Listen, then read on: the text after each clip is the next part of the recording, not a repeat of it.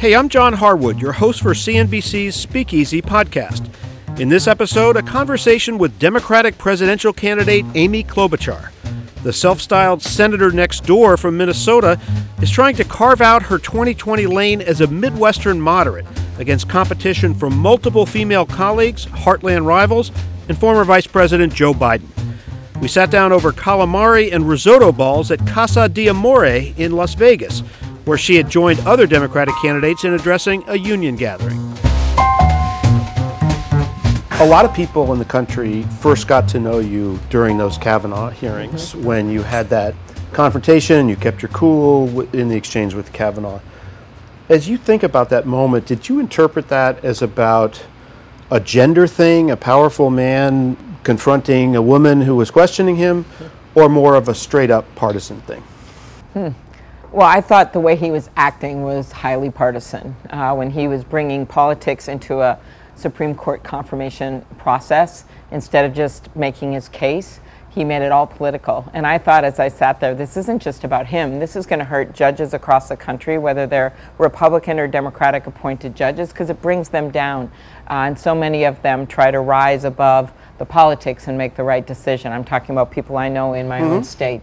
So that was my first reaction. So when he did it to me, I was pretty shocked because I felt that I had a fairly moderate tone and I was simply you trying did. to mesh up what she had said in the morning, Dr. Blasey Ford, with his story. And I thought, well, maybe he blacked out and that's what happened and he doesn't remember what's happened. So I raised the fact that that can happen when you drink too much or when people have problems with alcoholism. There's never been a case where you drank so much that you didn't remember what happened the night before or part of what happened. That's you're asking about yeah blackout. I don't know. Have you? And, and I didn't see it as a gender thing. I just saw it as someone uh, who was really performing for the audience of one, and that was the President of the United States, as opposed to answering a, answering a senator's questions, which right. was his job. So I decided at that split second moment I'm going to do my job. And my job is not to go down in the sewer with him.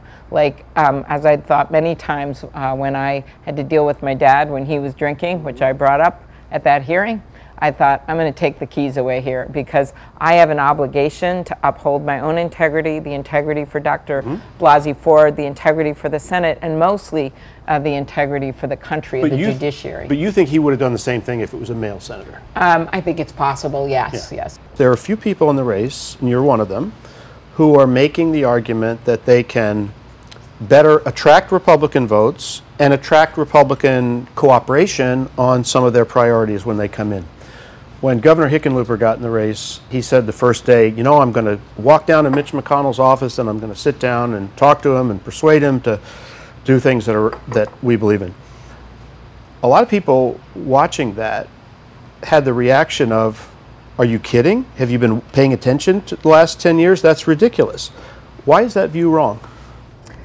I do think you have to work across the aisle to get things done. But as we've learned over the years with how Senator McConnell runs the Senate, you have to stand your ground. And you have to make clear where you are not going to budge, uh, where you're going to stand up for the people of this country. And I would have a good understanding of that uh, because I have worked with him and worked uh, in the Senate for years. So the way but you, but you really think that where President Obama could not get Republican cooperation on almost any of the major things he was doing that you could? I know those senators well. I've been in that Senate uh, for a number of years now. And when I look at the priorities I've laid out, um, including um, changes to pharmaceutical issue to bring the prices down, I know where the bodies are buried there. Mm-hmm. I know that despite the fact that you've got two lobbyists for every member of Congress, which senators are willing to work, like Senator Grassley, on bringing down the prices of pharmaceuticals, mm-hmm. and which ones I think could be pushed to do something out of just sheer political reasons because they're going to lose in their state mm-hmm. if they mm-hmm. don't do something about it. But you need a president that's willing to make it an issue. Or infrastructure. You know, there is no such thing as a Republican bridge or a Democratic bridge. Right. And there's bridges in every state, and there's transit and roads and schools that are crumbling. And so I also know which senators want to work on that. And that's why in my proposal, my big infrastructure proposal, I included some bipartisan proposals. But this doesn't mean you're a pansy. It just means you're a realist that if you're going to get things done, you got to look to where you have friends and where you have enemies and move ahead and get it done. And you have to set those priorities from day one when you get into the White House. But if a Democratic voter believes that that's possible and you don't have to get rid of the filibuster and get all Democratic votes to get anything through, why shouldn't they go with Joe Biden, who was, was there decades before you got there and knows more people for a longer period of time? Vice President Biden is a, a good person and was a great vice president. I believe that I'm the candidate for our times, and that is because I am, first of all, from the heartland. I know how to win in purple districts and in red congressional districts, uh, like I don't think you've seen in a lot of the other candidates. I have won every single congressional district uh, in the rural areas and in every area in my state, including Michele Bachmann's, three times in a row. I won 40 of the counties that Donald Trump And you're won. 20 years younger than him. Okay, and I did it uh, by not selling out on democratic values. I did it uh, by getting votes of people that didn't agree with me on everything, but knew I was telling them the truth. They listened to because they know, you know what? She was honest with us about agriculture. She stood by our side. She was honest with us when that bridge fell down that she'd get that done and that she couldn't get it done in a month, but she'd get it done in a year. So you get a track record where people believe you, even if they aren't of the same party or even if they don't agree with everything But said. the age is also part of it. You said can you said a candidate for our time. Mm-hmm. Well, for me, that's part of my argument. Right. But it doesn't mean you can be older and do the job. Right. Um, and I'm not being ageist here. It's just that my story is different than everyone else's. You on things like the Green New Deal, Medicare for all, uh, free college, have embraced the aspiration, but not the specifics of those proposals. And I'm just curious, is that because you think all those things are desirable but not achievable? Or are they not even desirable if you could achieve them because, say, in the case of free college, you're giving aid to people who don't need aid, you know, to benefiting high income parents, that sort of thing? So on the uh, Green New Deal, I'm a co-sponsor because it is, to me, it's aspirational. Right. But what do I support there? I support immediately getting back in the climate change agreement. I support um, immediately bringing back the clean power rules that are on the cutting room floor, doing sweeping legislation when you see the world heating up more and more and more in places like the one we're in right now. Secondly, on Medicare for All, um, I think it is something we should look at, but I want to get there quicker and I don't want to do any harm. So, there, I actually am not on that bill because I support uh, public option and improving the Affordable Care Act and keeping those protections in place and doing something about pharmaceuticals. On college, I have long supported making college more affordable, allowing students to refinance, uh, making sure we have free two-year community college, something President Obama had wanted to get done but wasn't able to get it done at the end, and then making sure that we have making it expanded Pell Grants and easier for more families to get access who need it to go to college. So on that one, no, I don't agree with some of the proposals that are out there um, to simply wipe out all of the debt. I want to target. So I don't want to saddle this generation's and the ones after it with even more debt, but I want to respect the dignity of work by making sure the money goes to where we need it the most. When President Obama approached healthcare reform, he basically had uh, said that if we were building a house from scratch, we'd build a different kind of house. But we're not. We've got a system. And so, better to rehab and put an addition on the house rather than build a whole new house. Is that your basic philosophy of change? You have to do both. Uh, there are things that I would fundamentally change in this country, like the way our election laws are working right now. I would love to have matching funds like we have uh, for candidates, so make sure everyone can run and not just wealthy people. I would want to get rid of Citizens United uh, and make sure we don't have dark money and make this a much fair process. It would be great to start from scratch there. But some of these things, like health care, uh, where we have had a major change in the system with these protections for workers. We don't want to suddenly do something that is going to make it worse for a significant number of people. Um, and so I look at each thing on a case by case basis. part of this goes to your fundamental view of how our economy and, and modern capitalism is working. Do you think that it is, in many respects, working well, but it needs to be rebalanced to distribute rewards more evenly? And, or do you think we need a much different capitalist system than we have. America has always thrived on entrepreneurships and new ideas, and also, by the way, people coming in from other countries with new ideas. And that has been what's made our country so strong. And so I do support capitalism, but not unbridled capitalism. You always have had checks and balances.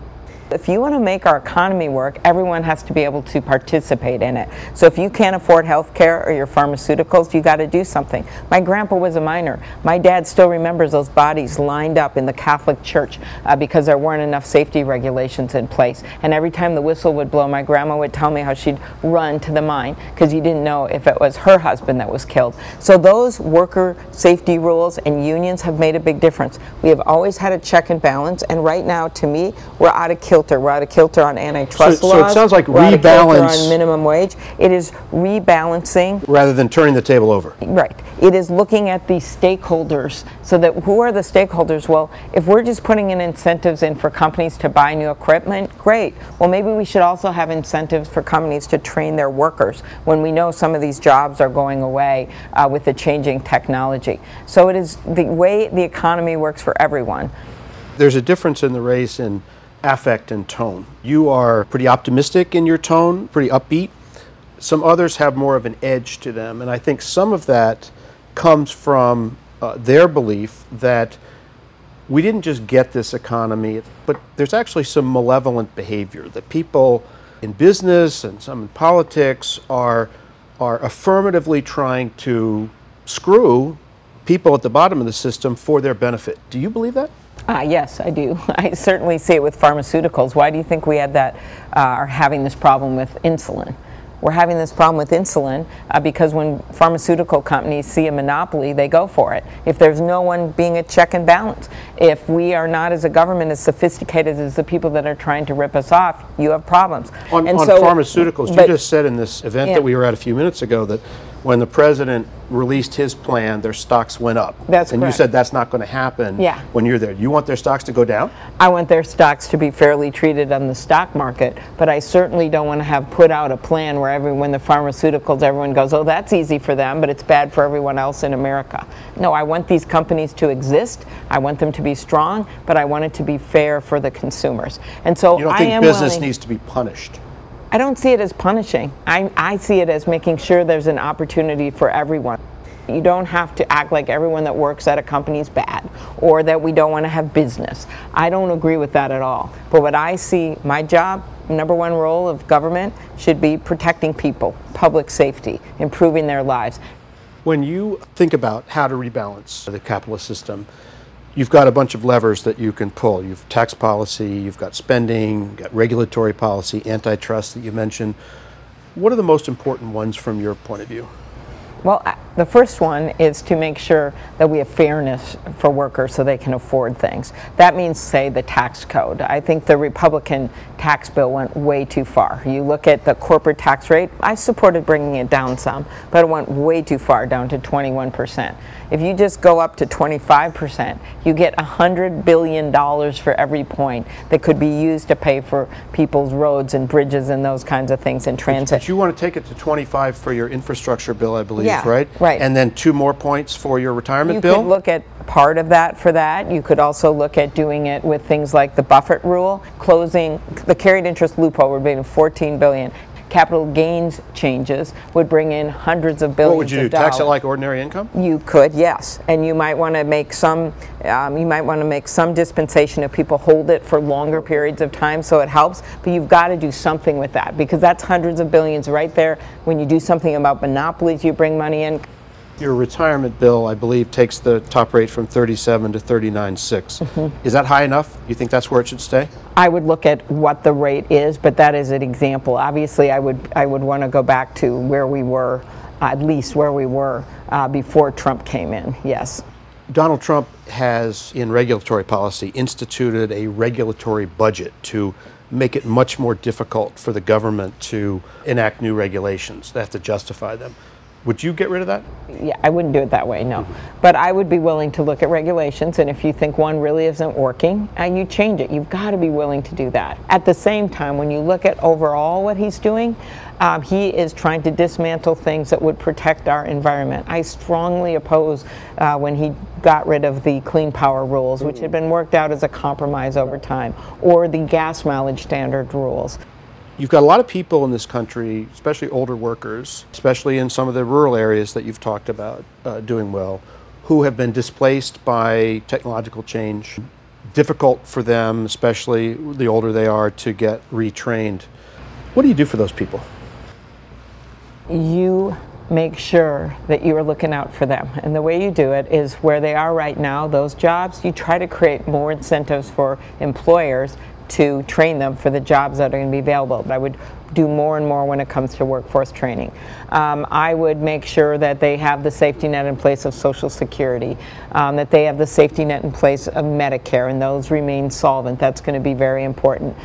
You mentioned the safety net for those workers. A lot of them are on Social Security disability. We do have long-term fiscal challenge with Medicare, Medicaid, Social Security, Social Security disability. Do you think that the, the fiscal problems we have on those should be dealt with only on the tax side? Does it require some adjustment to benefits? Or do you think the current day concern about the deficits is exaggerated and we can just ride with that a while longer? I think we always have to be aware of where we are in the deficit and the debt. But when it comes to Social Security, I don't think we should be uh, balancing this debt on the backs of the people that need it the most. What I would like to do is see the cap lifted mm-hmm. for when you pay into Social Security. That would keep it solvent for decades and decades to come. When it comes to Medicare, I think that we could also do more when it comes to encouraging quality care, making our healthcare system work. That's why I've suggested well, some things a public option. Um, and then also, um, when it comes to Social Security, we have done some with means testing. We can do some more. Over the last four decades, the rate of unionization in this country has go- fallen in half. It's now around 10%. That's happened under Democratic and Republican presidents alike. Is it actually realistic in the kind of economy that we're in now, globally and in the United States, that you can reverse that and significantly ramp up the level of unionization in this country? Workers right now, because it's so expensive to afford things, even though they may have jobs, uh, what they're seeing is this growing income inequality. And they are starting, especially young people, this next generation, to say, you know, that isn't fair.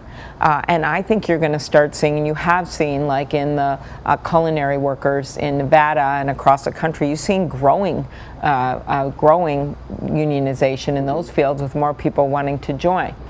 Is it about actually increasing the rate of unionization or protecting workers where they are ununionized?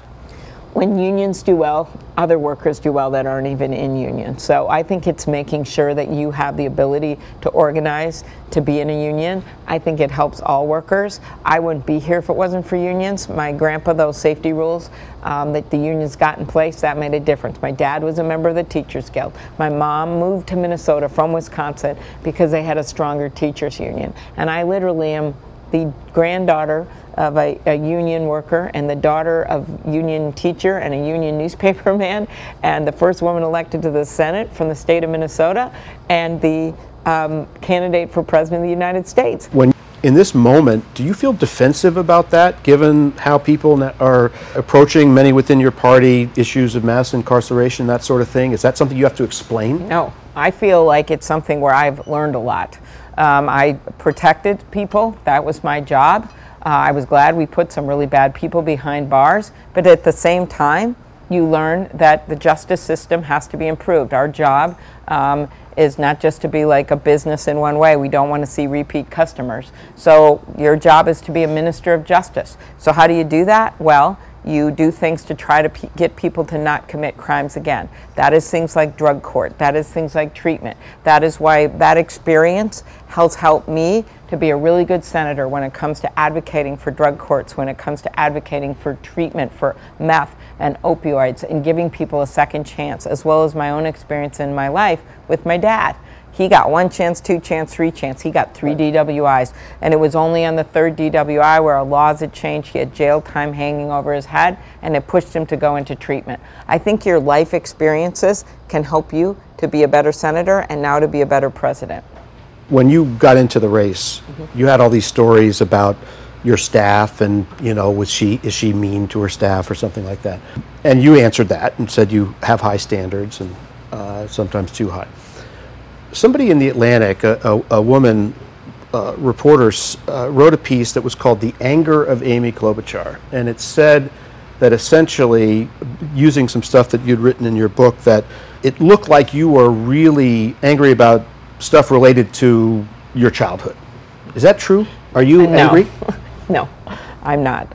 I am someone who sets high standards, and I believe that those high standards should apply to whether people work for me in the government. Um, I have high standards for my own family. Ask my daughter, and she loves me. Uh, and I have high standards for our country. And I think that's very important to have those high standards. I am proud of our team and what we've put together, and what so many people who have worked for me uh, in government as well as in this campaign have accomplished. Look at our announcement. That was a moment of joy. But that moment of joy wouldn't have happened if I didn't have a great staff of people who used to work for me uh, back in my old jobs, came to help with that, or are on our staff now. And we have an incredibly cohesive team uh, for the U.S. Senate campaign. And I think a lot of that has to do with that team came up from the beginning with all of that. That is in our rearview mirror. We are moving forward as a team, and we feel very good about our campaign. But it's not about stuff from your granddad or your dad or that sort I think if you look at history, um, and I'm not a pop psychologist here, but you've had a number of leaders uh, who've had parents uh, that have been alcoholics. And I think usually what that means is they try to fix things. And that's why you have a lot of people that go into public service that have come up not through this really easy life, uh, but of people who have come up through harder times. A lot of times, I just was with Harry Reid um, uh, uh, this week. There's well. someone that came up through a hard time and then had to work as a, uh police officer when his law, the law school dean said, I'm sorry, maybe you should just quit law school because you got too much going on and it's too hard for you. He came up with a mining background just like I did. I think it makes you a stronger person when you understand what it's like uh, to have, you don't know if your dad's coming home for Christmas or uh, people who don't know uh, they don't they have to work through high school and college uh, to be able to keep going i think that's a good background to be president Well, that's it for this episode of Speakeasy. Thanks for listening. Be sure to subscribe on iTunes or wherever you get your podcasts. This episode of Speakeasy was produced by MC Wellons and Stephen DeSaulniers, editing by Shari Rosen and Geoff Dills. Oh, and by the way, leave us your feedback in the comments section. We want to hear from you. Talk soon.